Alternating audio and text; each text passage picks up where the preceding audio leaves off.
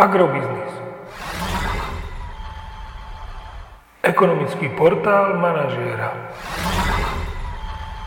Prognóza cien agrokomodít pre 10. týždeň.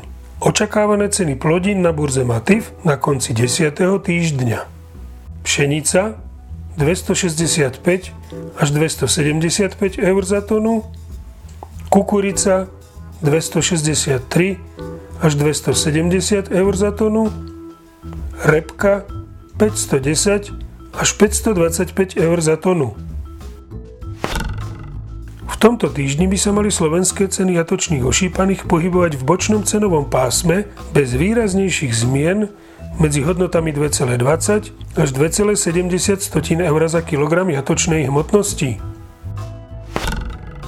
Agromagazín zvyšuje odhad nákupných cien surového kravského mlieka na marec o 1,10 eur za 100 kg, na apríl o 20 eurocentov za 100 kg a pridáva aj odhad na máj.